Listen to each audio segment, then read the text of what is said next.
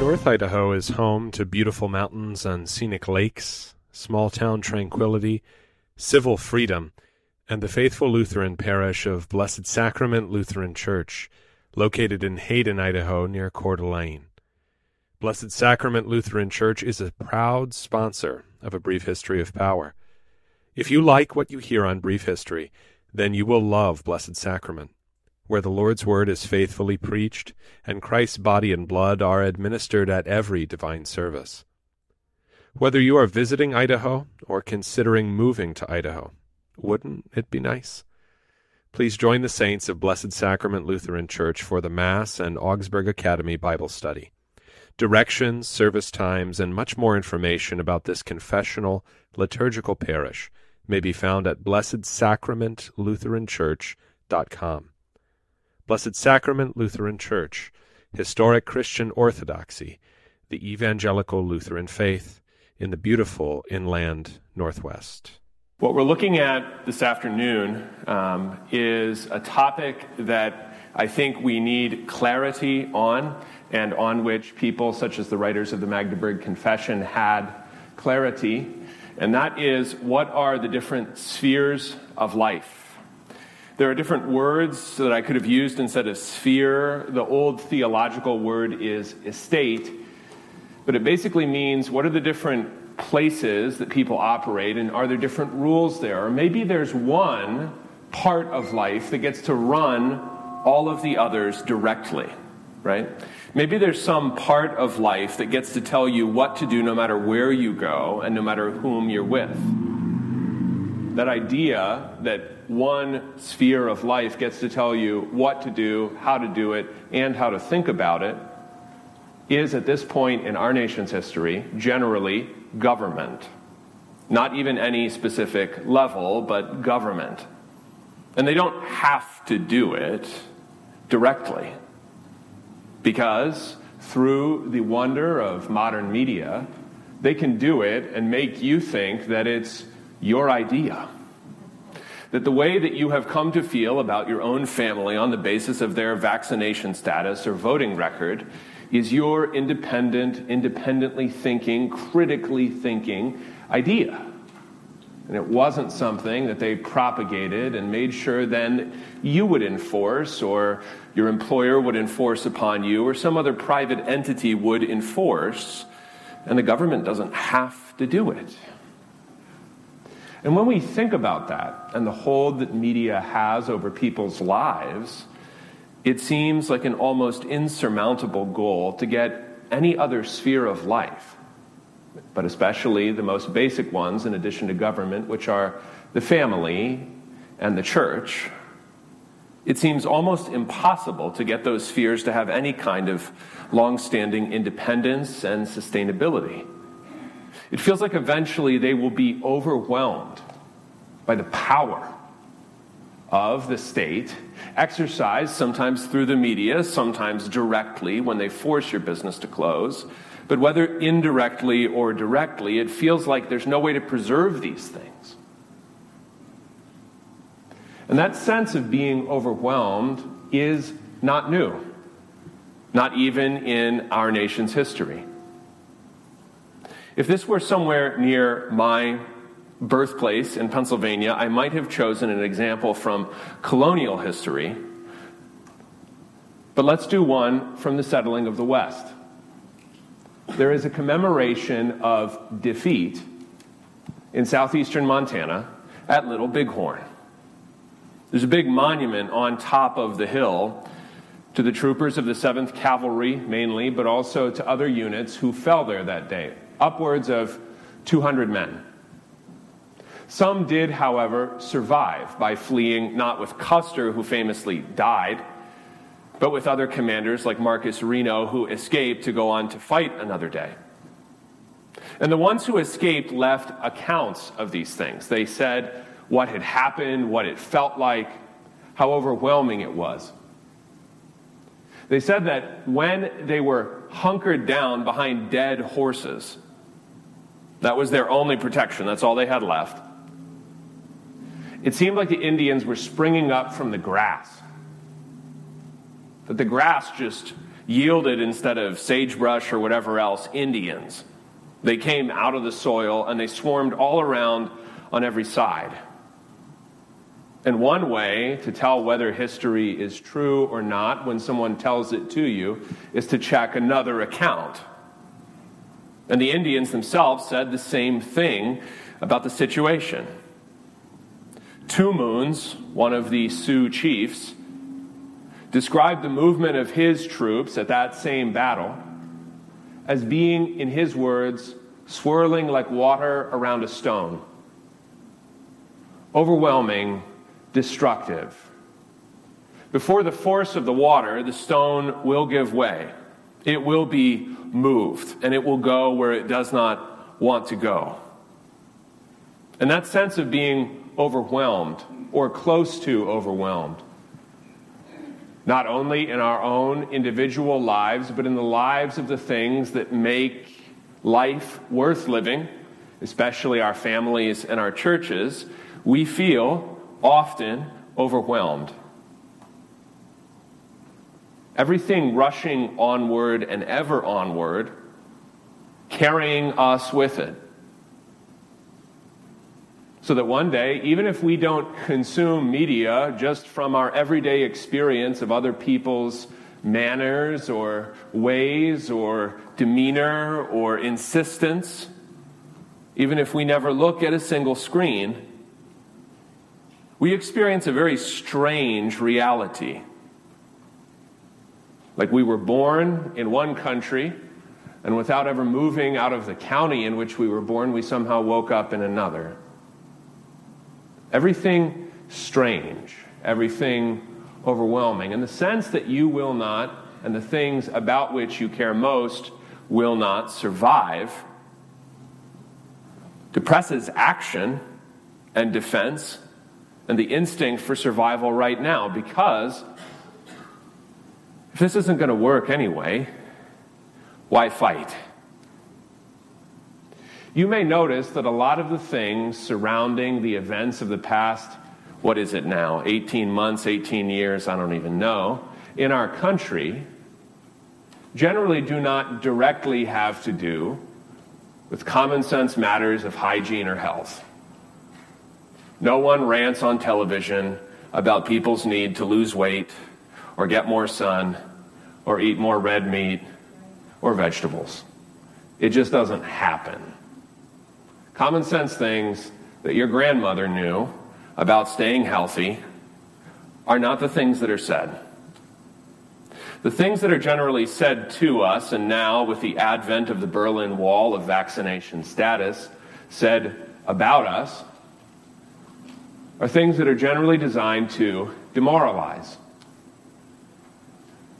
So that many things in your life now come to seem more and more and more like all you have protecting you are some dead horses that you rode in on and are not going to get you out of where you are now. So, what to do? What can be done? It's not just the impetus to resistance that is necessary. That existed in plenty of people in East Germany in 1970, years after the wall had been built. It is also the need to organize, but even more than that, the need to understand why you are organized, why you resist, what your long term goal is, because it may be 30, 40 more years before anything that you recognize as your country is back on an everyday basis. What we are engaged in is not a fight for the next electoral cycle. That may be part of it. That has to be part of it as long as it can. But it will not be resolved by election. So, what to do?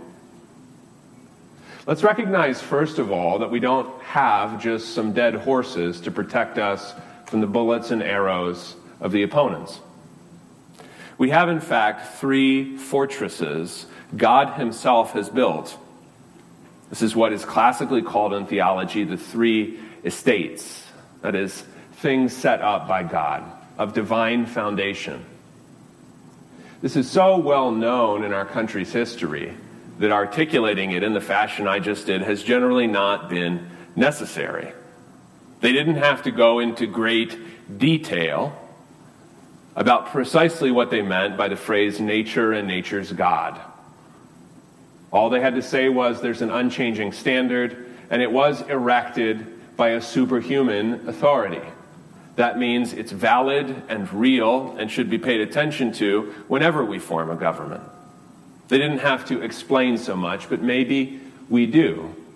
Because it is now necessary for us to say that there is male and there is female, and the two are quite different, let alone lots of other things they didn't have to talk so much about in the 18th century.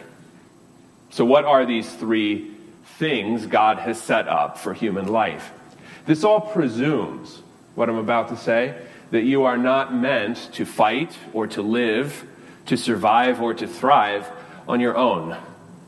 If you were, human beings wouldn't have language or lots of other things that require at least one other person to handle.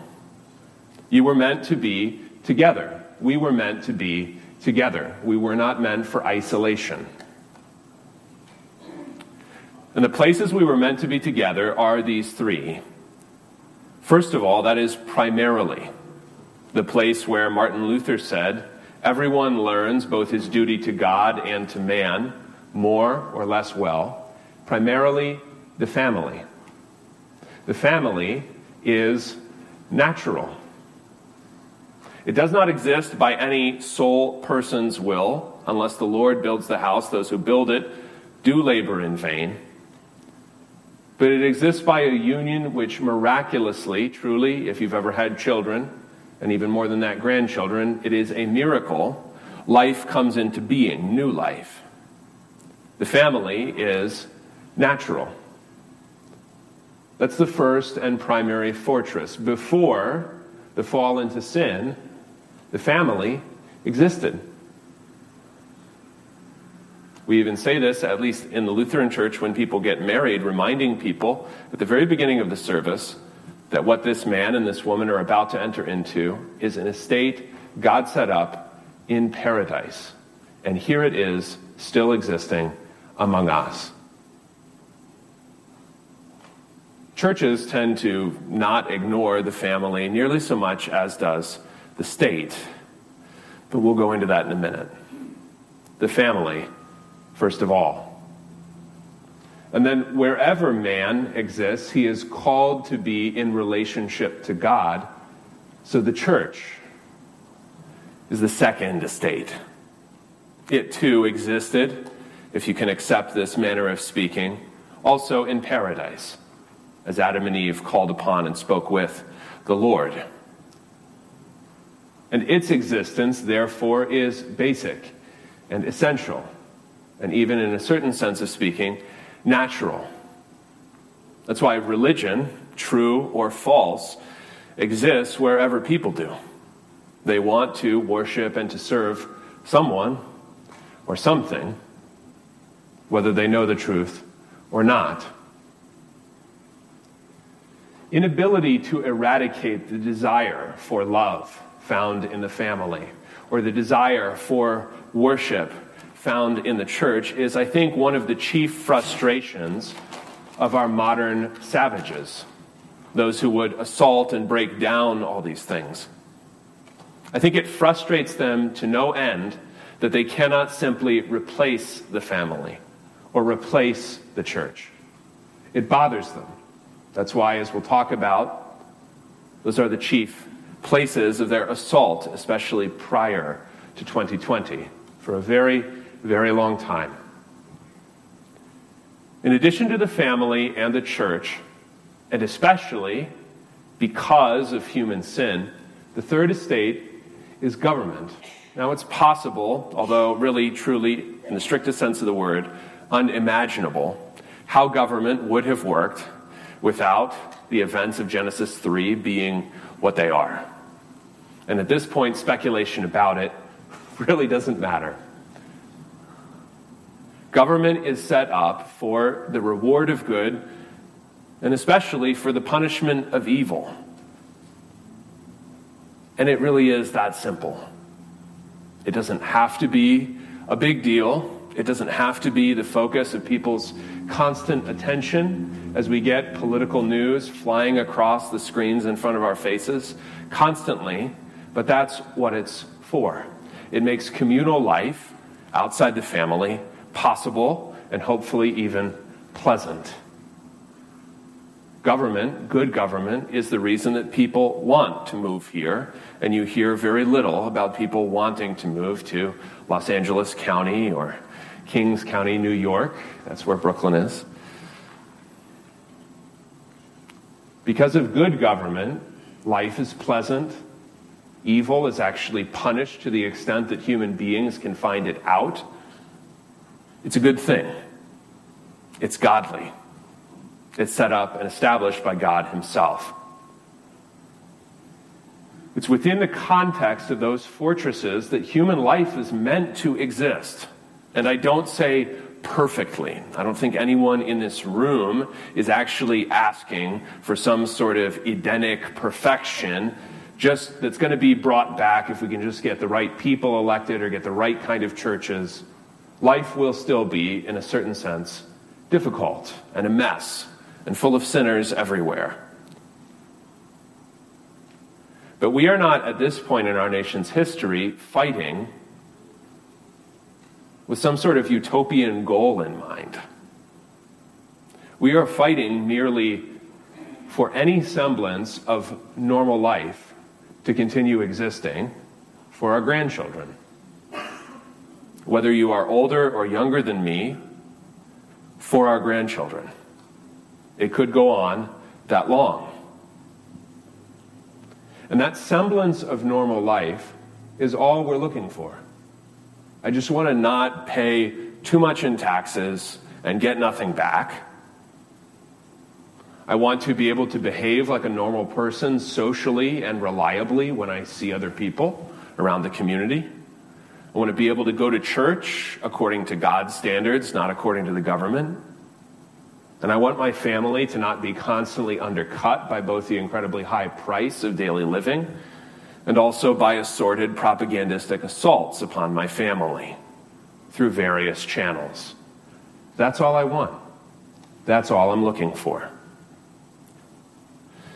And the assaults have not been of only recent vintage. 2020, for which I am tremendously thankful, is simply the occasion for lots of things. The assaults on these divine fortresses have been going on for a very, very long time. If you go back, not only in art history, but also in European history, and you read anything written by someone who remembers life before the First World War, you will find a common witness that it was vastly different. And the reason I say that is because when I said the word normal earlier, you probably thought of something that felt maybe like 2000, 2000 or 1988 or something. There's a man who wrote a book called The Flood. Maybe you've heard of it, Alfred Rehwinkel. But he wrote a lot of other things besides, and one of the things that he wrote about was the year that he began to serve as a pastor in Pincher Creek, Alberta. And he described the world in 1910, and he said that the taxation of Americans was very low. Generally, life was peaceful, and people spent a lot of time minding their own business. It doesn't sound like heaven exactly, but it sounds a lot like heaven.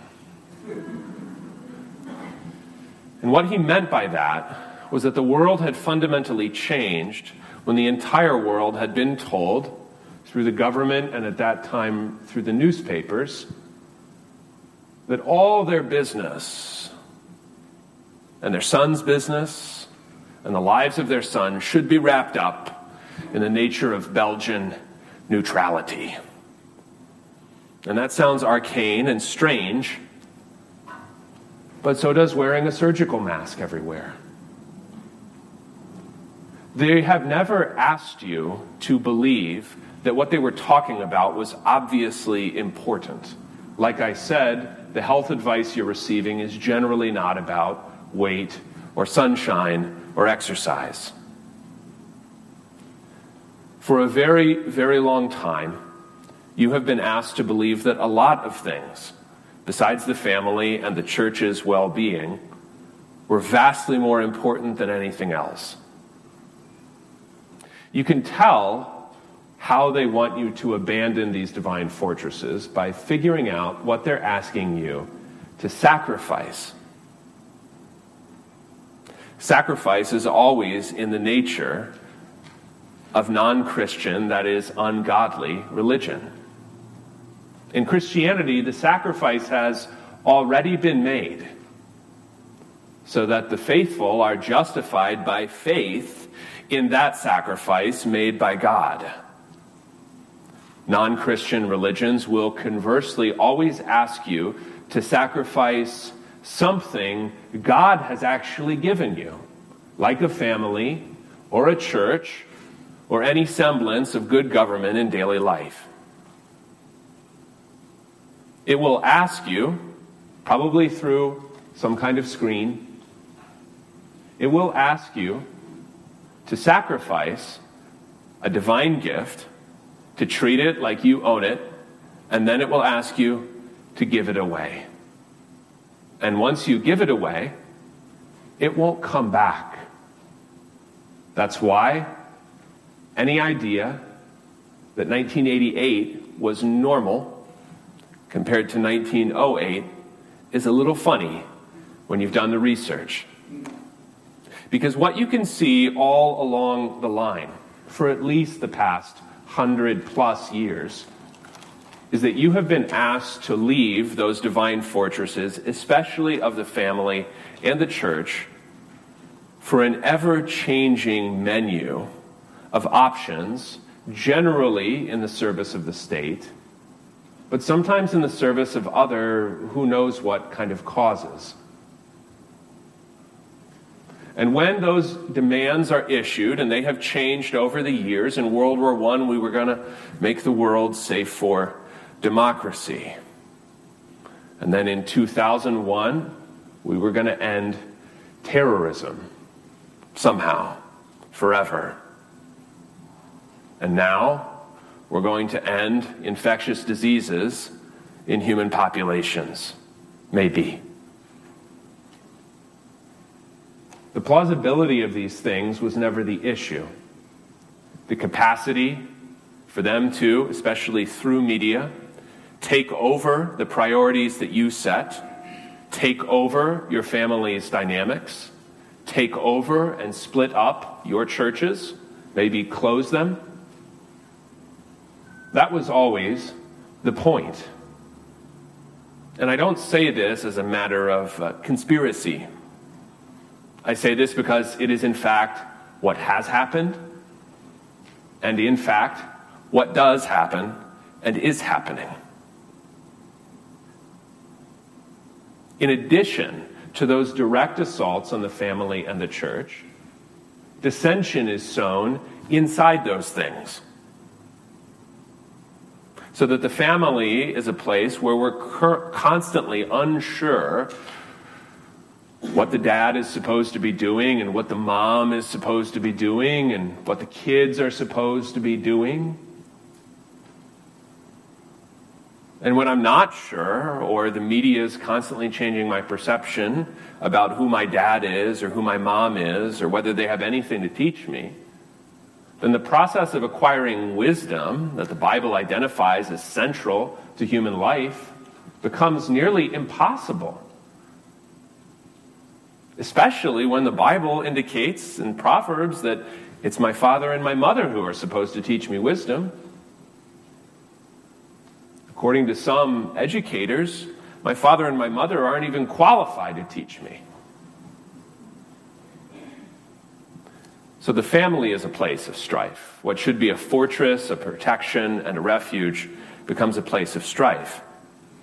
The church is a place of strife. And this primarily because it is a place where people have, for too long, allowed their consciences to be governed not by the Bible, but by everything else. And when that happens, of course, there will be vast and constant dissension. Not simply reasonable discussion, settling of differences, forbearance, calmness, but constant and vast dissension. And since the majority of American churches have fewer than 80 people on a Sunday morning, if they are locked down for a long time, they are not and they have not been making it. And if and when America has things, at least in certain parts, resembling the kinds of lockdowns that we have in other Anglophone countries that should have some semblance of the same civil rights that we do in the United States, civil liberties and religious freedoms, if we have anything like what Australia and Canada and Great Britain have been putting themselves through, many, many, many more churches will not make it.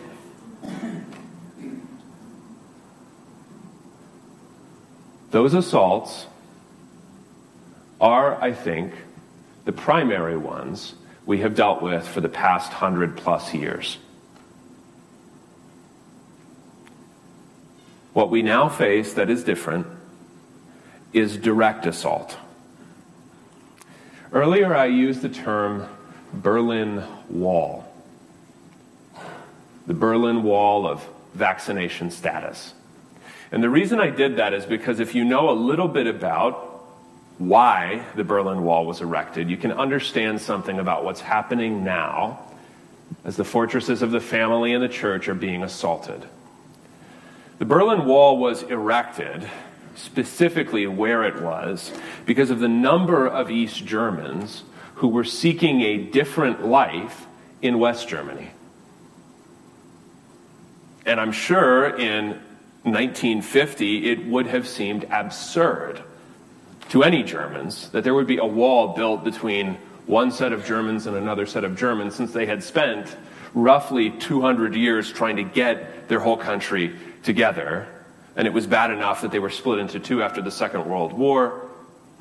Because so many East Germans wanted to move, there were, as it were, so many East German plates driving around West Germany. I see conspicuously few Idaho plates proportionately when I drive around here, right? Maybe some of you in the audience are, are guilty of the same, right? People want to be here. They wanted in the late 50s and early 60s to go to West Germany. So the state built a wall, and the purpose of the wall was not to get everyone to agree with the state. They're not so stupid they might be incompetent, but they're not so stupid that they thought that everyone's mind would be changed. Oh, there's a wall here. They must be protecting us. Everyone recognizes what is going on. It's characteristic of bad government that nobody actually believes in it or what it says.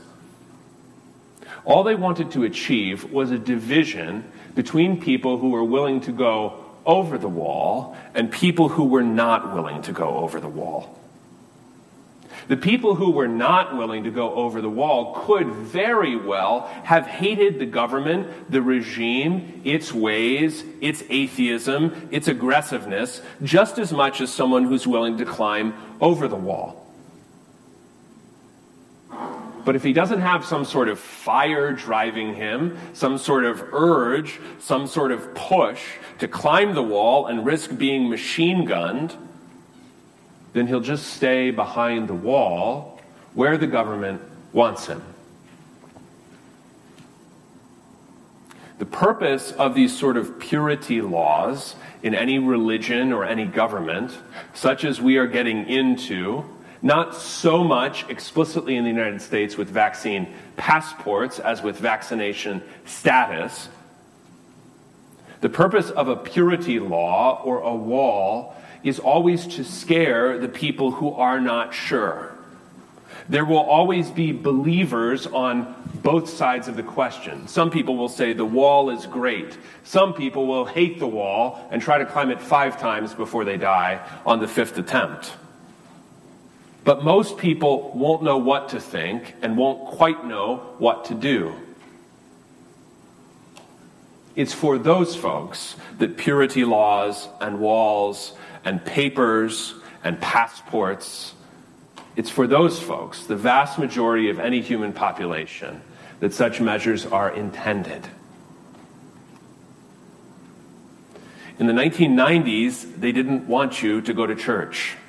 They didn't want you to have a stable family. They made it very, very easy not to have a stable family, incentivizing the destruction of the family and making the church, certainly in the media and in much of our educational system, laughable to those who were listening. The change now is the direct assault on those things by making the people who are attentive to the family and its prerogatives, and people who are fervent in worshiping the Lord into pariahs. This will long term, if allowed to continue as it has, this will achieve far more than indirectly saying, Aren't those religious people silly? Because it will mean that in order to belong, or in order to maintain the biological sex of your child against the recommendation of who knows what kind of medical authority, you will have to accept something like pariah status. And that is as may be. When you think about that, do not think that I just said that in order for you to be frightened. If you've been watching, you could have seen many things like what we're going through now coming. You don't have to wonder at them or be frightened by them. As if you didn't know this is Indian country. Instead, what you need to do is to plan for that future. And the reason we've been speaking about what are traditionally called the three estates in terms of fortresses is because I actually believe that since God has set them up, you will find refuge inside of them. As you do any time He gives something for the benefit of mankind. You will have to accept that inside those fortresses, you will not be applauded or validated for the choices or the sacrifices that you've made to preserve those things. That is very, very different than anything that American Christians have faced pretty much ever in our whole history. We founded this country, we built this country all the way from the Atlantic to the Pacific, and now it has deserted us. That's as may be. In order to get anything back, we have to regroup from the fortresses. You know that 200 plus men died at Little Bighorn. But at least since I reminded you earlier in the talk, you now know that there were also plenty of survivors. They went back to fortresses in both western North Dakota, elsewhere in Montana, and down in Wyoming, and they regrouped there. After regrouping, they would eventually be victorious, making the land safe for settlement, peaceful, and prosperous. They could not, on the day that they were fleeing, know how it would end up. They could not, on the day that they were fleeing, know precisely what would happen and that everything would be taken care of and everything would work out. They had to learn from what had happened and they had to regroup in order to achieve victory in a new way, unforeseen by them. That's where we are. If you think of last year, think of it as our little bighorn, Lots of things that were going very badly before then are now obviously going very badly.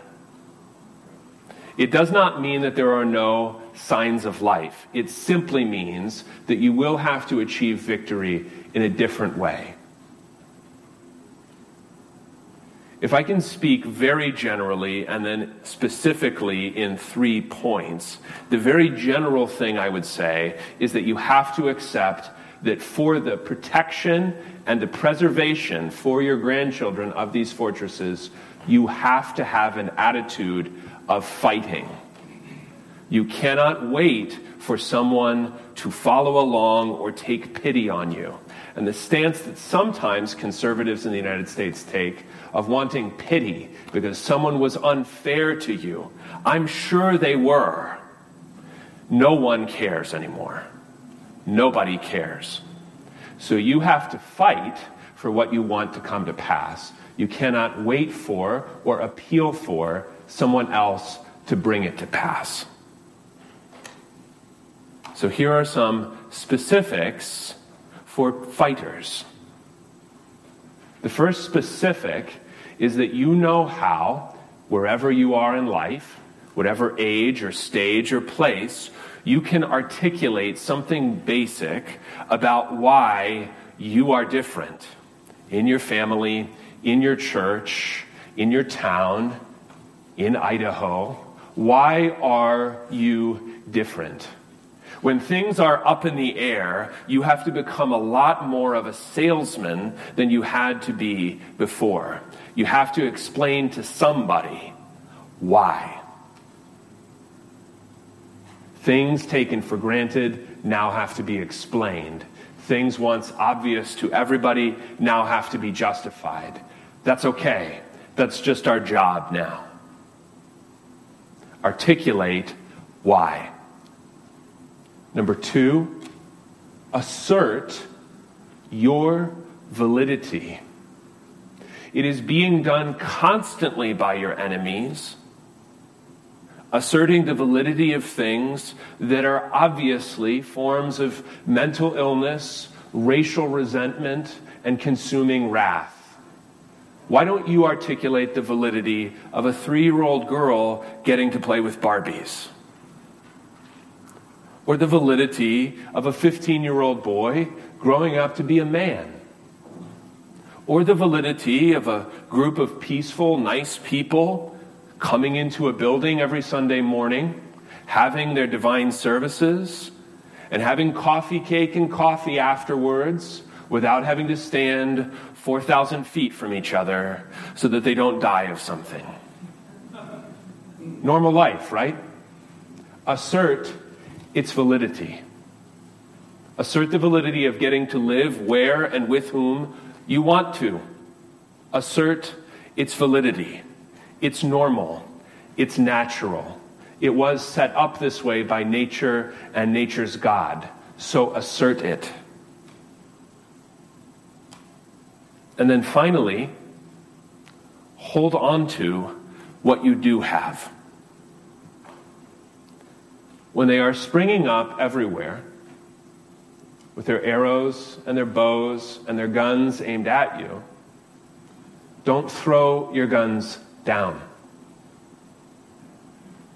Very, very often, partly because being nice seems to be the 11th commandment, and partly because we are not accustomed to fighting, we often apologize for ourselves and ask for mercy from those who will give no mercy. Look at what they did in the Russian Revolution. Look at what they did in the Spanish Civil War.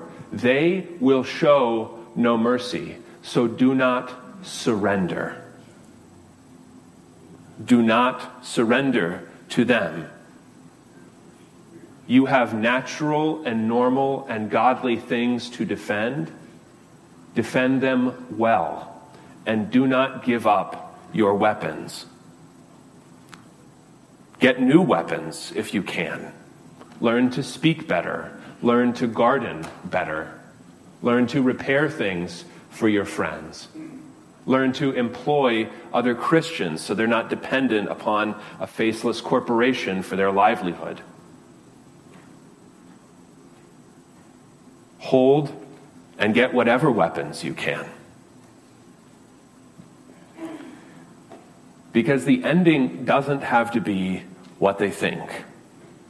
In addition to a great deal of incompetence, not even bothering to cover their tracks in the media anymore, you are facing people who, unlike the worshippers of the true God, are extremely arrogant people. Personally, arrogant. Unknowing, they don't know where food comes from. They don't know who keeps the lights on in the country. They're very, very arrogant. Their foot shall slide in due time. The proud will find the world a slippery place. They will come down. The walls will come down. Even the ones that are not yet erected, they too have a lifespan and they will end. Stay together in places, in groups, and with people like this so that you remain inspired. The worst thing you can do in battle is to be cut off from your unit. So stay with your people, cultivate your family, cultivate your church, cultivate all the levels of government you possibly can so that it's as good as it can possibly be. And do not give up the fight. Thank you.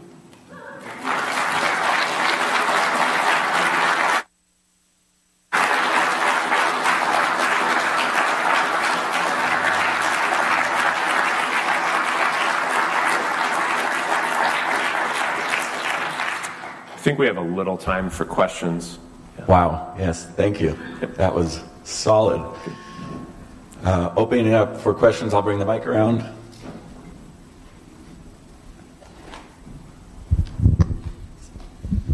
So I know you didn't say it explicitly, mm-hmm. but I have a feeling that you meant that our problem is with socialism in the world. Mm-hmm. Seeing that all of these seeds of what you are describing yeah came from the French Revolution and how everything went in the French Revolution and has continued since the French Revolution. Yeah. Seeing that during the French Revolution they they destroyed the church and the family, mm-hmm. and even went so far as to slaughter every person who still believed in the church, such as what happened in the genocide of the Vendee, mm-hmm. And has continued since then in places like Cambodia, where they generally speaking, slaughter off the religious 1st mm-hmm. as well as in the Cultural Revolution of China. Yeah. So, how do you suggest we, how should I put it, stand up against that overwhelming force when we know that if this continues, it'll probably mean our death? Yeah, yeah. So, uh, let's say specific to the example of the French Revolution, and then I'll apply it to the United States today, um, is that what happens, and I socialism. That's that's as good a word as any, I suppose. Um, it, it feels a little limited economically to economics, but that's that's totally fine. Is that what they will do? Is they will pronounce some set of blood libels upon the group they're trying to get rid of. So, in the case of the Vendée, you have uh, actually believing Catholics. More generally, in the French Revolution, it's classes above and beyond uh, the urban poor who are controlled by all, almost all the names that you might know from the French Revolution. They're pretty much all lawyers. So they're not of that class, but they manipulate that class very much like the modern media, right? So, um, and once you have a blood libel pronounced upon a group, they can therefore be killed without people thinking about it go on just just search Twitter, which is an unusually left-wing social media platform. That's why it's helpful. Search Twitter for um, what people want to do to those who are refusing the vaccine. So just go look. Just go look. So that's a status thing. Um, so in the United States today, groups with blood libels on their heads are chiefly white people, but then in addition to that, Christians Um, in addition to that, men. So they're all just groups whose existence is problematic.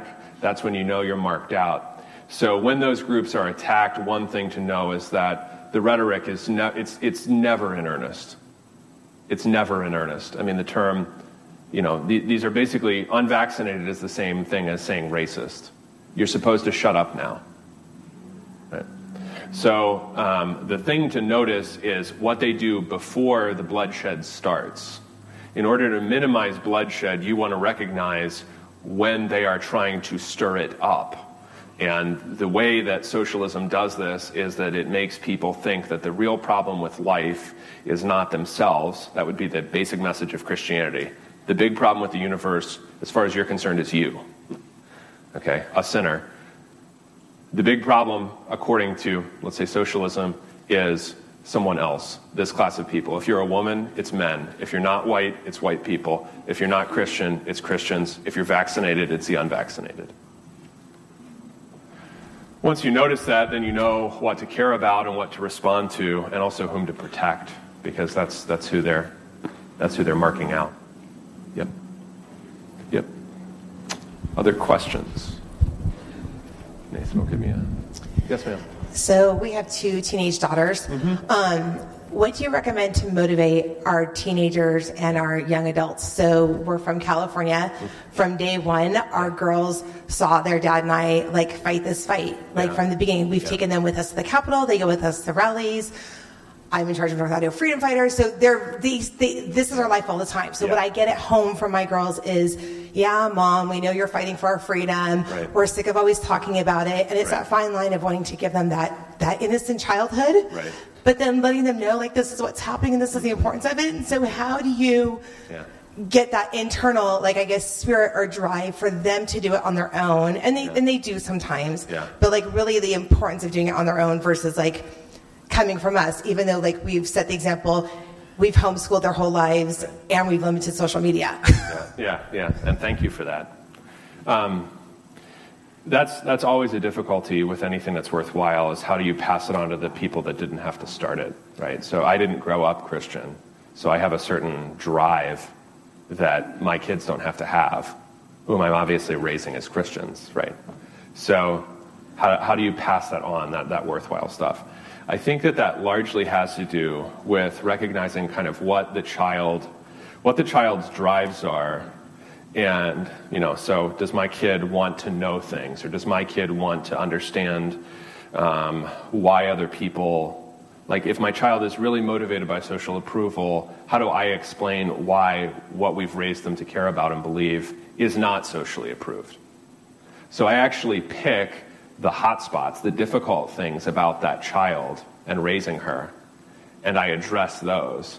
Because a lot of things that are not rational, like the habit of going to church or the habit of being involved politically or something, they're actually going to pick up whether they want it or not.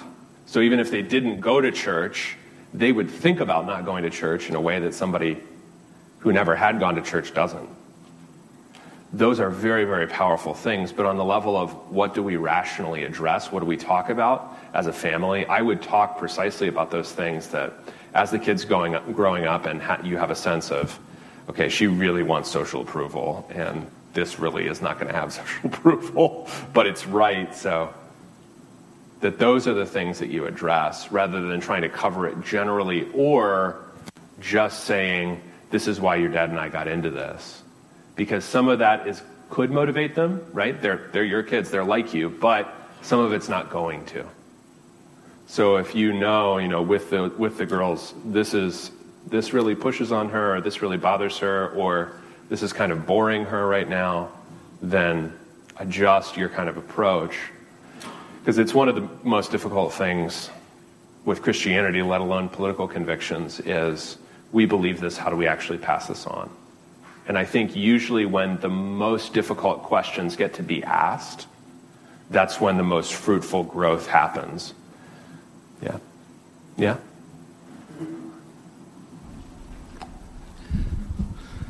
Hi, uh, I, I don't really have so much of a question. I was going to offer some, some advice to Yeah. Amy, being, you know, a parent myself, and she's a good friend of mine.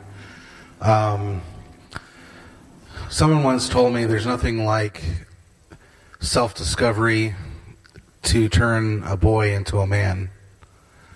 And sometimes we have to take a step back and let our children experience the tyrannies and the bad stuff and have faith that what we've raised them as, what we've tried to instill into them, is going to take hold. And when they have those life experiences for themselves, that's what builds the fervor. Yeah, definitely. Good answer. Got a question over here. And one over there.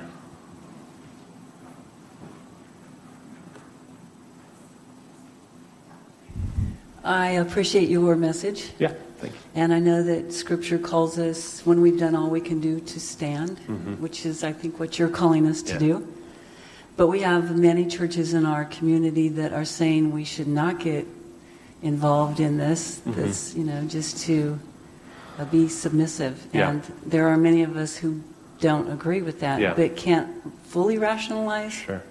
Will you explain Yeah. your approach? Yeah, so um, on the flyer for next Saturday, I think it says what I, yeah, it says what I do for a living. So I teach New Testament. So um, the way that I explain it to guys who are going to be pastors is that uh, yes, you do need to submit to the powers that be. Uh, in our form of government, the powers that be include the people. So if you think of this as submit means take orders from someone who's above you, you have the wrong idea. You're actually overturning American government when you are passive and obedient to something that to whatever anyone tells you to do. Um, our government at every level is founded on the idea that it's actually not just of and for, but also by the people. Okay? And it can't be by the people if the people are more worried about which rules are going to be coming down the pike next than about why anyone is allowed to tell them what to do on a daily basis. So you, I, I actually think it's destructive of the form of government we have in this country when Christians just submit to whatever they're told to do. Yeah, they're actually being bad citizens in that case. We got one over here, and then I'll get you, sir. Yep.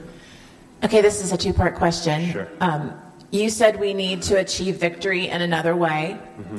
So, one, what does that look like? And two, beyond meetings and rallies and voting, which are all very important, I feel like we need to do something to make a, a greater impact that's going to be substantial Yeah. and fast. So the enemy's getting ground on us quickly. So, what do you feel and what do you see are ways that we could have a greater impact? What do we need to do? Okay, yeah. So, uh, what victory would look like is going to depend on factors that that are that some of which are just totally outside anyone's control. So, to give you an example, what does it look like in like what does the Union of the States look like in 10 years? I have no idea they have been flying apart from each other just on the level of everyday regulation of crime for a very long time.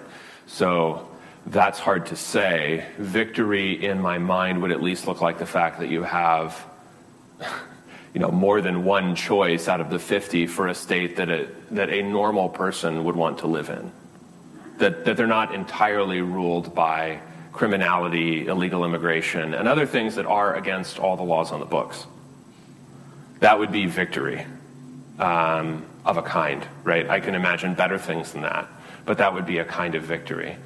One way to get there is in those places, but also in places that are not, let's say, you know, North Idaho, that people stop seeking validation or certification or an income, if at all possible, from anyone who is still invested in the regime that is building our new Berlin Wall.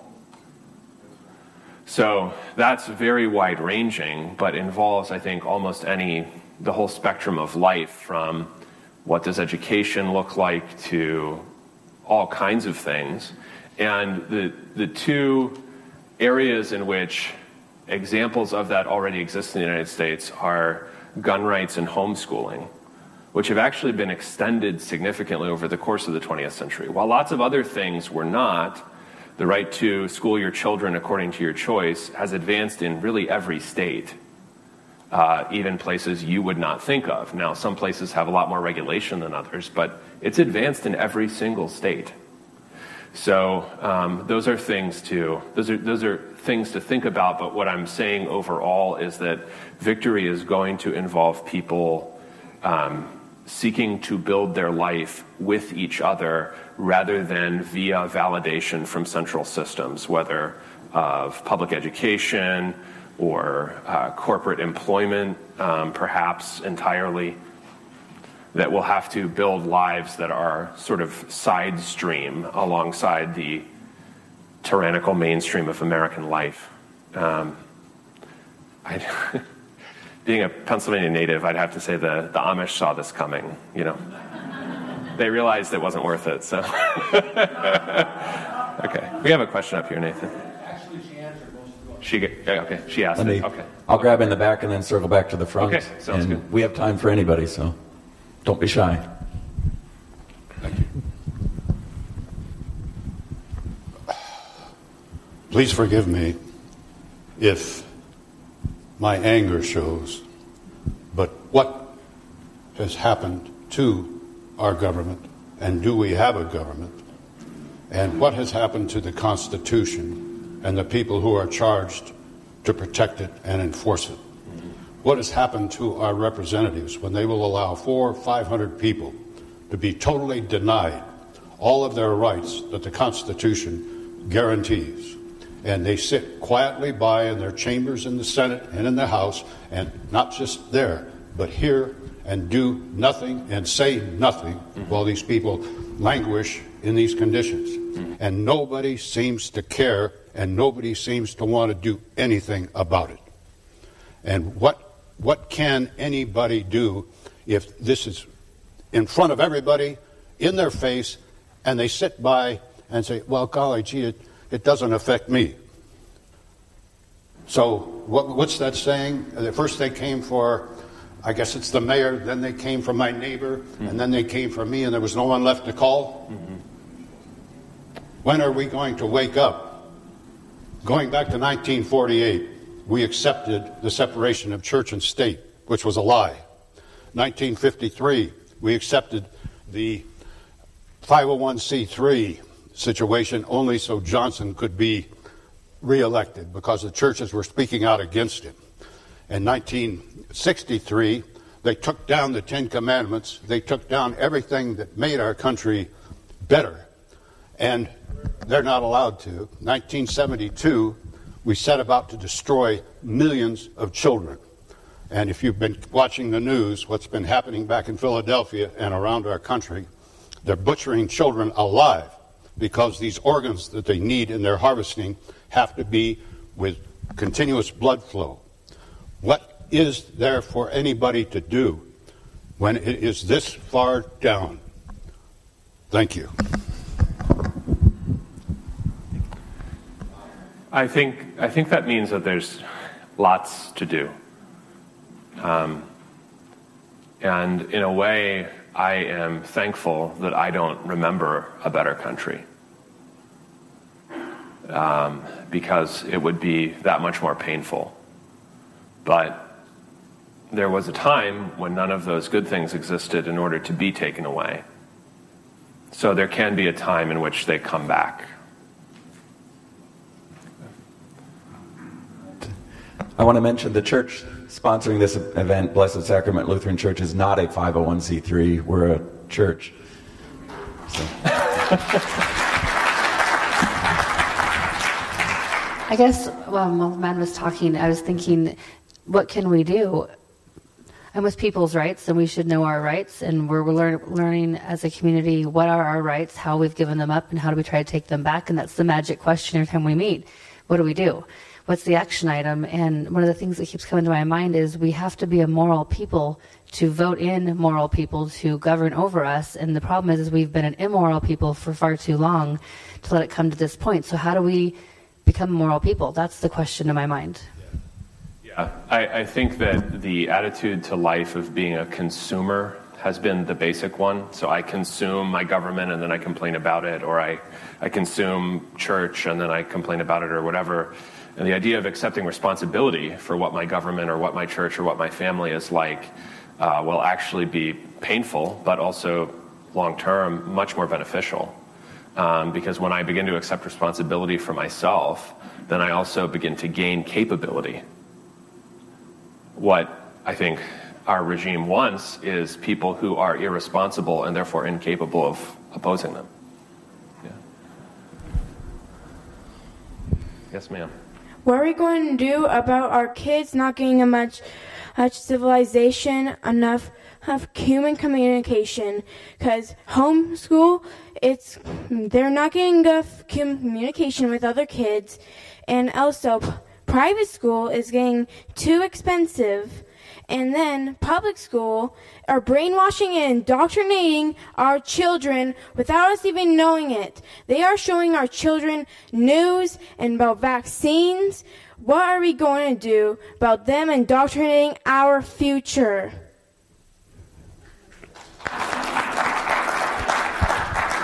So, so the reason private school exists is because public school used to work the way private school does, where generally, it depends on the type of private schooling, but generally, uh, local parents would have control over what was taught and who taught it. Okay, that's not the case in public education anywhere anymore uh, to any important degree. So that's a big change. Um, homeschooling is not. I have seven kids in a homeschool though, so they, they get a lot of socialization. Probably, probably my kids probably talk to each other too much in homeschool. So um, they need to be a little more so poorly socialized than they are. But, um, but generally, the reason that we have homeschool and private school is because public education uh, broke for a large number of us. Um, and some of us, as in the case of the Lutheran Church, did not really participate in a big way in public education to begin with because we knew that it wasn't turning people into Lutherans when they grew up, which is what we wanted. So we had Lutheran schools. So, according to the desire of your family or your church. You want to make sure that people grow up and are not, you know, brainwashed with crazy stuff like you were saying about public school. And the problem, I'd say, is just that public school doesn't can't really avoid brainwashing us anymore. And I went to a lot of public school, so it's so we have to do private school or homeschool at least for now because the public is too crazy. Um, yeah. Dr. Koontz did a great series a podcast series on this exact topic on education, public school, private school, homeschooling, etc., on the Brief History of Power podcast. And then, of course, next week, he'll be talking about that subject. And you're right, they're teaching uh, CNN for kids in the, the government schools, as well as in some schools that say that they're Christian schools. Send your kid to the Christian school, CNN for kids? No. So, uh, one thing I've been kind of pondering lately is that a lot of my peers, even though they think that they know what they're talking about when it comes to like politics and economics and all and all the above, is that the the conversation of the debate is is gone. And I'd like to beg the question: How do you try to politely disagree and put forth your point without being stifled by this toxic anger. I think one thing to recognize is whether it's a place where anyone is of goodwill. And if it's not, leave, and for the time being, don't make your life harder than it needs to be before you leave. Um, because there are just places where people are insane. Um, and that's, that's the way it goes in modern American life if the person is of goodwill, and that's usually easier to achieve when they're with you and not with a big group of people who are going to agree with them right away, then you can introduce, but introduce things gradually. Don't be daunted by the fact that someone totally opposes you right now. People change their minds about lots of things all the time. Just figure out how you can get him from the place that he is right now to a, a much better place. And if that takes six months, or that takes six hours, or that takes six minutes, take the time that it needs to take. But don't be worried about the fact that people vehemently oppose you right now because people say all kinds of things, and they especially say things that they think other people are going to like. And that's really the only reason they're saying them. Okay, uh, last question for now. We will have Q&A afterwards, but we need to get set up. We'll take about a 10-minute break after this question to get set up for the next speaker, Dr. Ryan MacPherson. Yeah. Good afternoon. afternoon. Um, so you've, cro- you crossed a huge amount of subject material today. We're talking about government. We're talking about religion. Um, I, like you, came from outside of the Christian faith. I had no faith at all. Um, thought I did, but didn't. First of all, it's a dog eat dog world out there. And I believe Christians sometimes forget this. From the political side, we're trying to cross over our faith into our government. At one point in time, our government was based on the faith that the people had at the time, whether it was correct or not, because I've heard a lot of um, disparaging information about our founding fathers not being Christians. But they thought they were Christians in some manner, and they had grown up around it, which was more involved apparently at that time in the world. I wasn't there, so I have to rely on history. So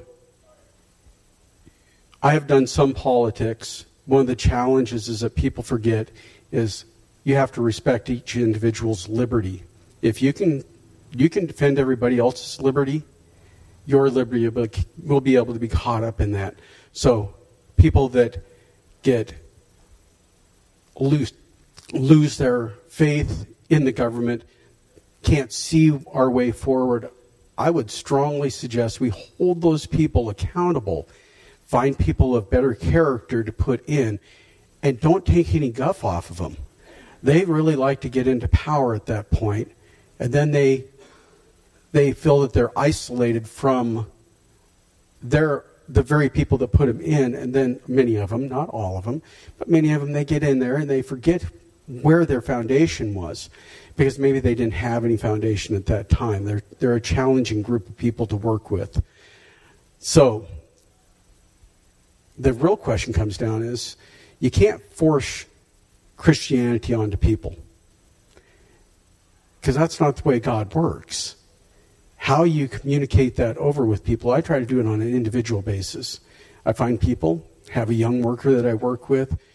I presented an argument to him, and it was about abortion. I'm going to go through it really quickly. He, there's a question coming, folks. Please just just go along with it. He believes that you're just a chunk of flesh in your mother's womb. I suggest if I go back in time and I could give his mother RU 486, which is the day after pill, then he wouldn't be, would I have committed a murder? In his mind, he is not a Christian. He can't answer that question. Of course, it's murder. I helped him with my answer. I believe that that will live with him forever and it might bring him around to wanting to go discover Christ if the Holy Spirit's calling him. My question to you is how do we how do we breach this issue with our elected officials who do forget? They say they, they claim they're Christians, but they don't vote like Christians. Christianity should live in your heart, and that should guide your how you live if they're failing that, how do we change that set? Because it seems to be most people who go to the federal government level, especially, forget their Christian values when it comes to their voting. The reason, Thank you. Yeah, the reason that they do that is because there really there are no consequences if they contravene Christ for their career. That's why. Whereas if they contravene their, you know, top five donors, there are severe consequences for their career. So uh, if you're not going to have the same power as, you know, Boeing or Pfizer right now, one thing to think about is that it's really, really difficult, especially the higher up level you go in American politics, to have any kind of say without being a collective that can hold some sort of sway over something. Um, And uh, one example is uh, with schooling and the Amish is that the Amish opted out of public school at a certain point. Um, it was like the 30s, between the 60s, different places. They were getting thrown in jail. The fathers were getting thrown in jail uh, for not for breaking truancy laws. None of this really went anywhere legally, or they didn't have any lasting victory until they were organized collectively by non Amish in the Amish Religious Freedom Committee and actually got a case, Wisconsin v. Yoder, all the way up to the Supreme Court. You have to be organized and you have to be collectively organized. You don't have to have all the money in the world, but you have to be organized because if you're not, as a church or whatever it is that you're trying to defend, you are going to be crushed and disappointed because the elected official doesn't exist in order to be answerable to you unless you make him answerable to you um, in the way that money already does.